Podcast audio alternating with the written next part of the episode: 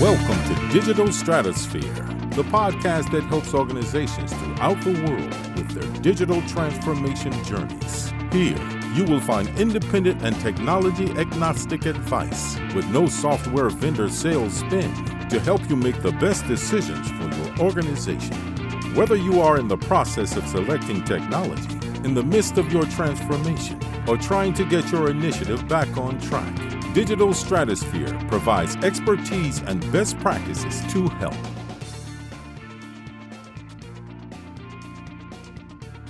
Thank you so much for joining us today. I'm looking forward to having this conversation around project restoration or recovery um, with our managing director here at Third Stage Consulting Group, Adam Cheatham. But before we get into it, this is supposed to be an interactive conversation. At Third Stage, we're incredibly mission driven when it comes to diversification and bucking that trend of 80 plus percent project failure. So I brought Adam on to talk to us not only from a delivery standpoint in when clients or our network engage us when when um, our projects are are in an, an area in which they need some triage, but also from an expert witness perspective in looking at how our independent and technology agnostic stance in the marketplace helps us to actually act as expert witness when the case hopefully not for any anyone listening here but it does happen goes to litigation. So with that thank you adam so much for joining us. Will you give us just a quick introduction your background and your role here at third stage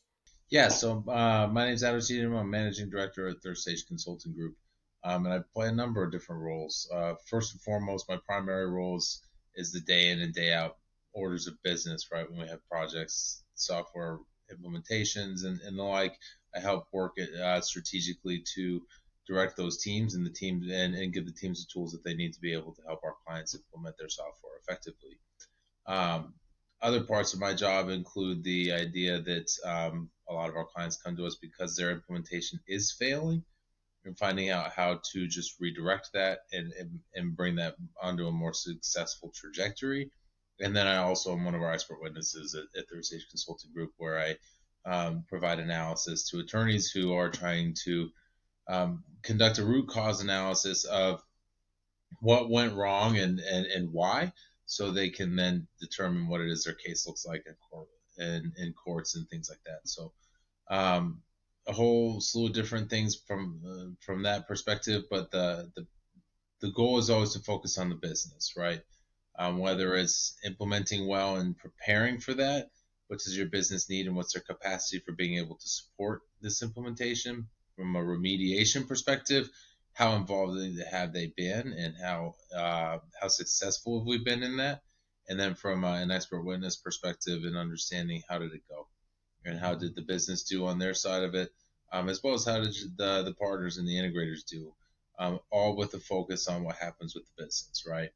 if um, if there were no negative business impacts, people wouldn't sue each other over failed implementations. So the goal is not to have that, and my job is to help our clients achieve our third stage of digital transformation success. Absolutely. Well, definitely a very fun front and center seat to why um, digital transformations may fail or where projects often need um, to be restored. So a lot of people don't know this about third stage, but uh, the majority of work that comes to us is a lot of times projects that they're either aren't sure if they're on track or they know that they're kind of in the red and they need to write the course in order to be successful and that's why they come out and engage third stage um, so what what does that look like or what are some main indicators that your project may be in the red or in trouble that you might need to consider restoration strategies? Yeah, that's a really a very good question, and there there's a whole lot wrapped up in that. I would say first and foremost, if you don't know your project's in the green, it's not. Uh, that's generally a safe assumption. If it's not being reported as all green, and you know that there's a reason that it is, and and that you have confidence in in that reason, the likelihood that something is amiss is pretty high. Um, now, that kind of relies on the idea that implementations don't happen by accident. They're very deliberate in nature and they take a lot of work. So if you're not sure that all of that work is being accomplished to the expectations that you have, the likelihood that it isn't is pretty high. So that's that's one thing. If you don't know, then you should be worried. Um, other things that start to think uh, make me think that things are, are wrong are clients who say things. Uh, well, the, there are the obvious things like right. We were supposed to go live in 12 months. We're now looking at month 36, right? Like, obviously, there's something wrong. Um, there's also the the challenge of um, well, it was supposed to cost a million dollars, and now we spent two. All obviously something's wrong, right? Um, in some of those cases, it might be the the expectations were set poorly up front. Uh, I don't know how many times I've had a system integrator uh, tell a client that their implementation is going to happen in 12 months, and then 18 months in, client is wondering why they haven't gone live. And part of the answer is because you were never going to go live in 12 months. That was a fantasy to begin with. So there's some of that to, in play there too, but the um, where you are in comparison to your timeline is important. Um, other things that are are things that we look for and, and analyze are um, how do I know my project is proceeding on time and on budget? Is it because the days are changing? And we're now one day closer to going live, and so we're one day more complete. That's not really technically true. Um, now, it may be for you because the work is being done, but what you want to be tracking is percent complete, regardless of timeline, right? Um, so, one of our, our recent clients that we were working with um, has been tracking more of the, well, we're just, we're a month closer to, to going live. And that's why we think we're, we're going to be there. that's not exactly what you want to be looking at. You want to be able to say, we had this many tasks to complete and we are approximately 50% done with those tasks. So we're approximately halfway there. So those are the the, the um, some things that are that are useful and helpful. Um, another great example of things that might be reasons to consider whether or not you are on track or off track is the um, the testing cycle should give you a lot of information uh, on where you're at. It's, that's late in a project to find out whether or not you are or aren't on track but it does give you a feeling of where, where we're at, right? Are all my scripts failing? Yes or no? If we built a whole bunch of uh, functionality and none of it works, that's a problem. That should tell you something. So you can look at your test results there as well. And first round of testing is never 100% accurate, right? It's never 100% built perfectly. Uh, frankly, you never go live with a 100%, 100% perfect build. There are you know, defects and bugs are a reality of life. That's why Microsoft Teams ruins my life every week or so with an update. Be careful. Microsoft already doesn't care for you after your Great Plains. after my Great Plains yeah. bug. Well, no, that's more the system integrators, so there's that.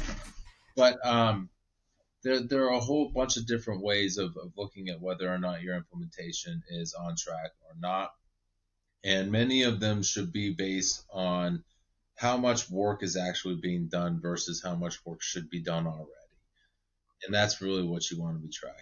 At the end of the day, um, if you're going to build a house and somebody says it's going to cost me $100,000 to build this house, and they say, all right, now you spend $80,000 building it, and you come out and they've poured the foundation and that's it, you probably get an idea visually of percentage complete versus actual spend they should be very, very well in line. Percentage complete and, and percentage spent should be pretty close.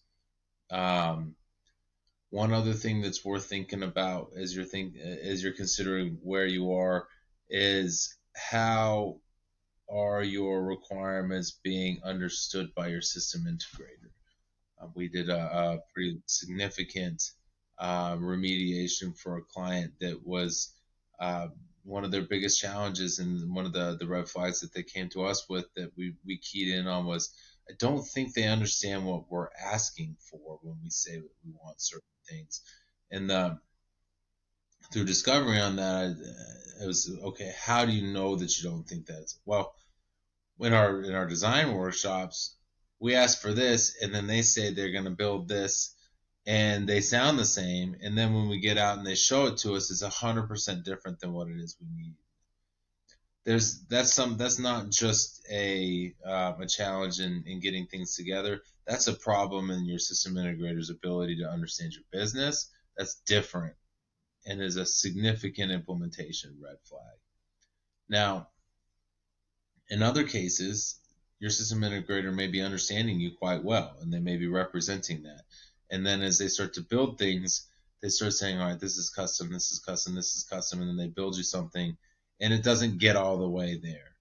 Um, you know, we, we recently started a project with an organization that was in more of that bucket where it's it's kind of a now we don't exactly know where this is going to fall from a functionality perspective, what module it ought to be in, and it seems that it's not the ERP, but it is a significant enough piece of functionality that it would need to integrate with the ERP, and I don't know where I'm going to get that functionality from.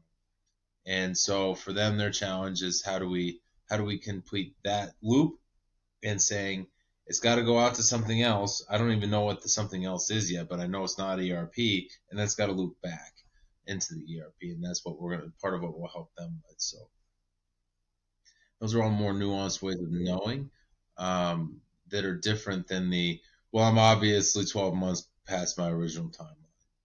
Well, let's unpack those a little bit because that was a lot of great information, but I think summarizing the specifics would be helpful. So, you talked a lot about the relationship between your vendor or system integrator, another partner that essentially you're helping on your implementation team.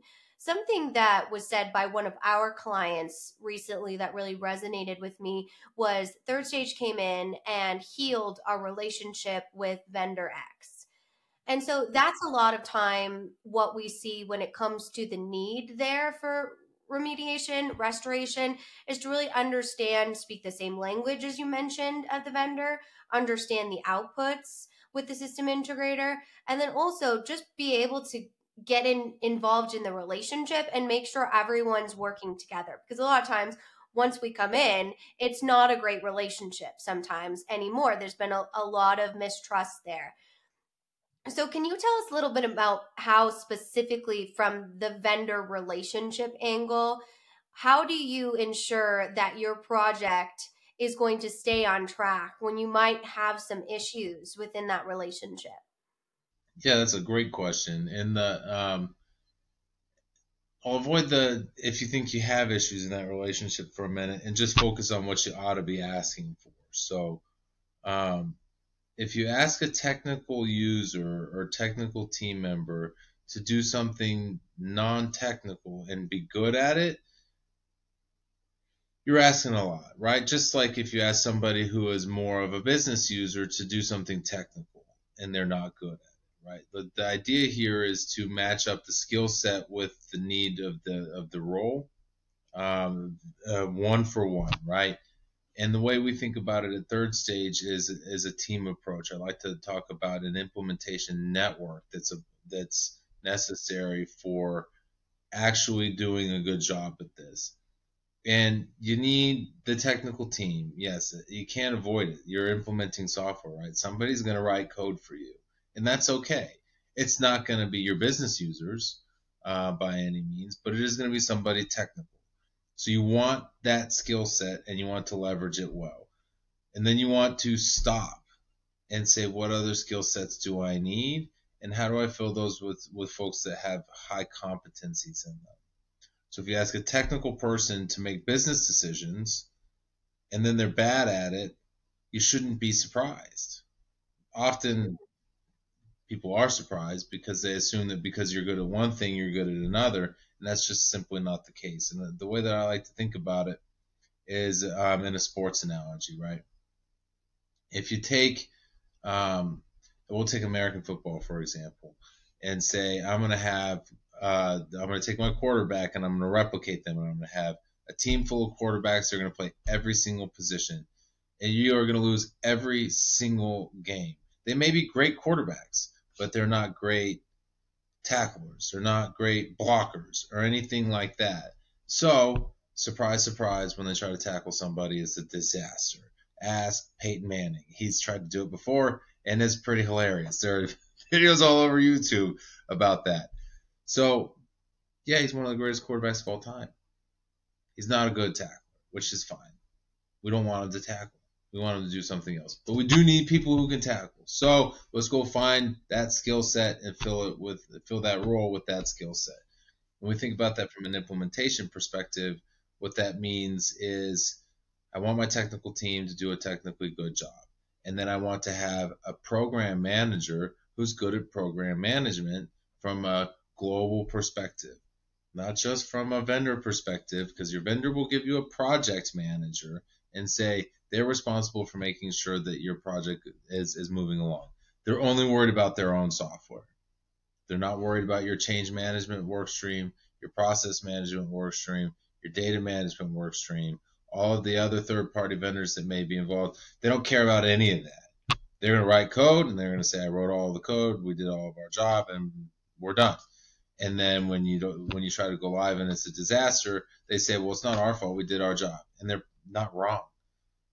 You know, there are other holes in that in a lot of cases, and so the goal becomes who's the right position for that? Who's the right uh, person to fill my change management role? Who's the right partner for my PMO? Who's the right partner for my managed services portfolio? That might be a more technically oriented role, but you had to ask all these questions so that you get all the right people doing something that they're good at and not asking them to do something that they aren't or shouldn't be good at. Absolutely. I mean, I think that that's so true for any project, no matter it's a very healthy project or it's one that needs some additional support from experts.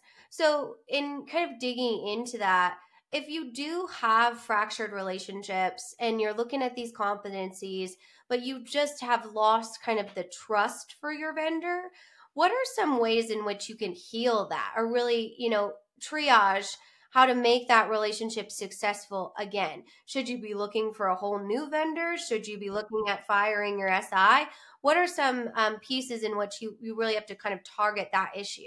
Yeah, so there there are a couple pieces, and I'll take that kind of in reverse order. Um, looking for a new SI might be on the table. Your system integrator might be bad, and there have been scenarios where we've done where we've helped clients finish the projects with a bad system integrator, and and and that's okay. It, it was a it was a mess the whole way. We finally got live, and then for phase two, that system integrator was not kept and that's fine. Sometimes you're kind of pot committed on that where they know us now. We're two thirds of the way through this, so we kind of got to power through because to bring somebody else in, it's a it'll cost us more money than it will be to than it'll cost to, to finish this out, and there's a significant risk that we'll never go live if we just keep swapping out system integrators. So changing your system integrator is not something that we take lightly. Sometimes it is necessary. It's early enough um, it's a pig enough of a, of a train wreck, those types of things to, to pull the plug. That's that's a, a challenge. The next thing in reverse order is your software vendor, people that sell you your ERP. If you're talking about changing ERP vendors because your implementation is failing, it, it should be because you can say we picked the wrong software. And some of our clients come to us and, and say that um, it's usually after they go live um, and say, yeah, we this isn't the right fit for us. We can't get out of it fast enough, and that's okay. And we'll help them find the right software vendor. But when you're really thinking about replacing your software vendor, you're thinking about changing your ERP. And chances are you're already signed up for a five year deal on your licenses. So changing them, whether it's two years or three years into your implementation because your implementation is failing, is is still something that you're going to have to pay the, the remaining licenses in most cases, at least uh, a, a, significant portion of them. Um, you can negotiate some of that back out, but it's difficult to do. Uh, so we don't often say in the middle of an implementation, you should change your software package. That's you, you picked the wrong one because that's just money that's flushed down the toilet. We want to make good good use of what we've already spent. So then, the, as, we're kind of thinking about it in reverse order, thinking about the roles and responsibilities that can be rehabilitated, um, let's say um, in the the scenario that you're using, we actually the system integrator was the vendor, and that stayed the same through the rest of the implementation. Is the same person, same company today. Um, but the difference is we just simply stopped asking them to do things that they weren't good at. And we started doing them instead because we are good at those things. Program management, change management, backfilling, all of those types of pieces of the puzzle, um, freeing up the business to participate in the implementation itself, and then having a good program management, change management program. All of those things were things that they were asking the system integrator to do that the system integrator has no business even trying to do. Um, they'll try, they'll offer to do it because they'll make some money doing it. There's a revenue generation on that for them, but they just didn't have the skill sets for it. So we put those skill sets in our hands because we are good at them and ask the, the vendor and the system integrator to do what they are good at, which is write software. And all of a sudden they're, they're, they're doing a great job.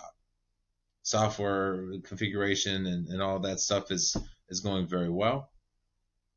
And the relationship is 100% different because we're just simply not asking them to do things that they can't. And that's when kind of third stage comes in and helps identify those types of things because it can be very complex, right?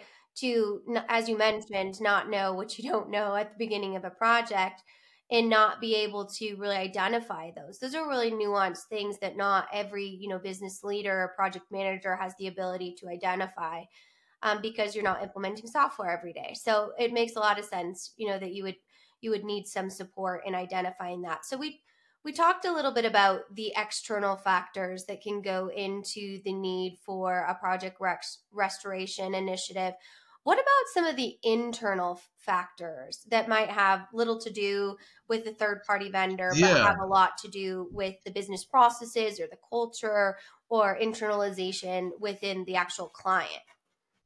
That's a great question. And as you think about internal factors, uh, the first is do you have a PM who is dedicated to this project? If you don't, then you're doing something wrong. Um, and you know, ERP implementation should have a program manager dedicated to it on the client side, and that's whether or not you have other PMs involved from the vendors and, and third-party companies like us. Um, so that's thing one. If you don't have that role filled, you're doing something wrong. Um, the other part of it is the competition between the, the the life of the business and the implementation itself. Um, we have a lot of clients who struggle to dedicate time to their implementation because they all have day jobs. Business doesn't stop because you sign a contract with an ERP vendor. Uh, many of them would like to think that the world stops without them. but um, that's a different story. At the end of the day, if, if you don't have the sufficient resources on your side to dedicate to it and to, to pull into it, that's a that becomes a problem. And if you have that problem, there are a number of different ways of, of approaching it.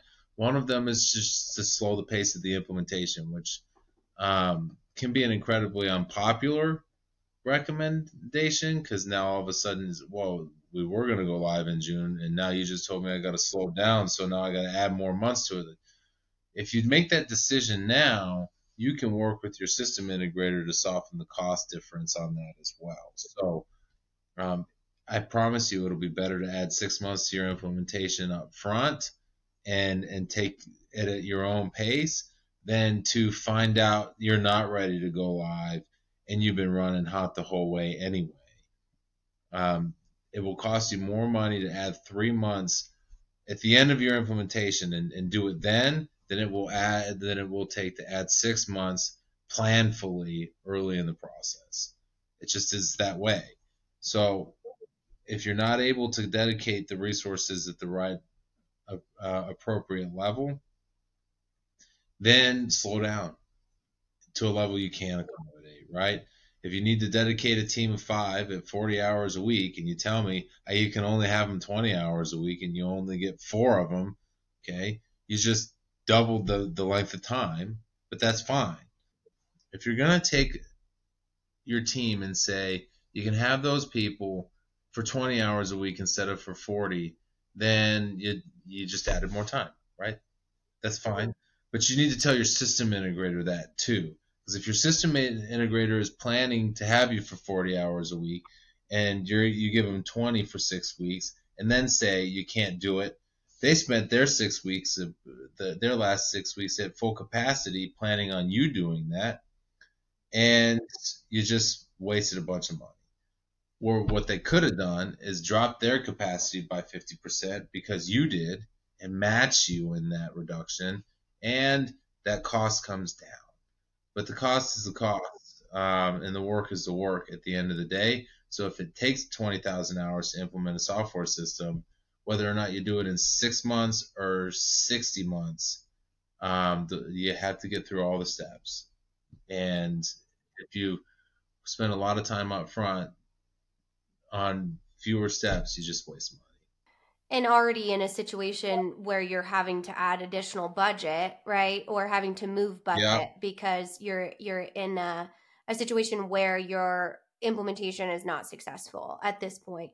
I think I think that's a, a big piece of that is you have a plan. So how do you reconcile with having to add resources, having to add costs, but at least you have, you know, a plan in which you're going to triage the situation as opposed to leaving it up to chance, not actually fixing that root cause that you referenced. So I think that's, you know, that's really good insight and really, really good advice. So let's go to kind of the the polar side of what happens when a project restoration or a digital transformation fails. So we know from a lot of our industry stats that even in 2023, um, over 80% of digital transformations failed. And 70% of that had to do a lot of times with people and resistance within the culture or user adoption. And failure, of course, is on many different levels. And a lot of times your expert witness work is on a very severe level of failure in which they're actually seeking damages from whether it's the system integrator themselves or the client or whomever, right? So, can you talk a little bit about kind of what you see when it gets that bad, when a project is in that bad of a, you know, we, all communication has stopped, work has stopped, and or the project has been implemented and it's not achieving maximum business value. What happens in those types of situations that you actually get to the point where there's, you know, litigation happening? part of it is it becomes a miss on timeline, right? So, um, implementation is going overly long. The budget is way over than originally expected, and so everything stops. And they say, "All right, forget it. We're not going to finish this. Um, I'm not going to pay my licenses anymore, and I'm not going to pay the last invoices. I'm going to actually sue you for the ones that I have paid and get ba- get money back." So that's one scenario on that side. Um, the flip side on that scenario is software vendor says, right, but you signed a contract, and so you owe me money for those licenses. We're go- there's nothing in there that's and um, I, if somebody could show me a software contract that says if you if your project is not successful in going live, you don't owe us money. Um, especially in a subscription services environment like they are today. I'd, um, I'll, uh, I'll make our, our COO bet for you. I'll buy a beard the size of your head because it really is. It doesn't exist. There isn't a contract out there that I've seen a system integrator or not a system integrator, a vendor being willing to to sign, which says if my software doesn't go live, I don't owe you money. But everybody's assuming uh, during the honeymoon phase and all the contract signing, it's going to be great. It's going to be fun. I'm excited that everything is going to go well. So you sign that contract saying I'm um, I'm going to pay all these licenses fees because I'm going to go live in a year, and then three years later you come back and you say I want my money back, and system integrator says nope, and um, your vendor says nope, and and I'm actually working with a client right now where they actually had even to the point where the the the attorneys for the vendor told them you're right we did tell you that that software can do something that it cannot do. We told you that. You're right. But you still signed a contract. You still owe me money for licenses. So, no, you are not off the hook. So, we're helping them figure out what their software ought to be and then uh, providing a little bit of guidance along the way on what it, what it might mean to help chip away at, at what it is they owe. They're going to have to pay something. Everybody has got to put a little bit of skin in the game um, and there has to be a reason for the vendor to want to come back and say, all right, you know what, I will take less because I'm going to get some more somewhere else, right? Yeah. So there's a balance, but we got to help figure that out for them, and that's that'll be a fun challenge. Gotcha. Certainly. That's all great insight. And we kind of talked about the internal pieces, the external factors, and then ultimately what can happen if you don't engage in making sure that you're righting the ship before the project kind of goes off rails. And so, if you are looking at starting an implementation project or you're considering a selection, what are some strategies you can do kind of in that phase zero that we talk about to ensure that you're not going to need to uh, invest additional budget, restoration, all those different things in the beginning to ensure you're set up for success? Yeah, so if we're, if we're talking about what can we do ahead of time to understand how it is we implement well, um, you want to take a look at all of your business processes and understand them. Know where your pain points are, and then how it is you plan to fix them. Um, your pain points may be systems requirements for your for your new ERP. They may also be different types of challenges that need to be fixed differently, right? It's you can't fix a business problem with technology. You have to fix the business problem, and then you have to plug in technology after it's fixed. And one of the uh, the great examples I like to use is I had a client that was um, they were forecasting their production planning, their final goods production, but not their intermediaries. They weren't forecasting for subassemblies, and they couldn't figure out why it is they were having problems with their supply chain running through all the way to fulfillment, and it's because they had a black hole in their planning for their subassemblies. They didn't plan it, they didn't forecast it, they didn't expect it to be in, in inventory as far as like I need I'm gonna have this many of this piece and this many of that piece on this date. They just assumed that it was going to be there when they started final goods production. And so they expected the software package to fix that. And actually, that's not going to fix anything. It's just going to change the problem to a new system. You have to start forecasting for your intermediaries early and start doing that piece of it and then plug that forecast and production plan into the forecast and production plan for finished goods. Um, software is not going to fix that for you. It's just going to move the problem. So knowing where it is your business problems are and what's going to be technology focused and what's not is a key part of it. Put, uh, putting up a good change management practice early and then managing it all the way through is also a great thing to be paying attention to. Um, and then the last thing is to make sure that you are understanding who you are as a business and what your strategies are to select the right software package prepare well for it, structure your PMO to support an implementation that's set up based on realistic expectations, and then start your project. And then that way you have all the tools that you need to manage it well and keep an eye on how it's doing so that if you do start to have issues, and you will, implementations are hard. They will have, they will, there will be problems, and that's okay. Um, you at least are able to identify them as they come up and then fix them along the way as opposed to realize that there were problems way late in the process. Absolutely. Those are all great strategies. And I, I will say those are included in our phase zero checklist, which will pop up here as a QR code. It's also in the description wherever you're getting um, this video or podcast. Um, but thank you, Adam, for sharing all of that information. Um, if you are interested in learning more about our restoration work, we have uh, case studies on our YouTube channel that you can actually go client by client of how we kind of helped ensure that that that implementation was optimized for success. Also, say you can reach out to Adam directly at adam.cheatham at thirdstage-consulting.com if you do have questions about what that looks like or any of the examples he gave today. Um, but thank you, Adam, so much for joining us, and we will see you next time. Learn more about us and download independent reports, videos, and other best practices at thirdstage-consulting.com.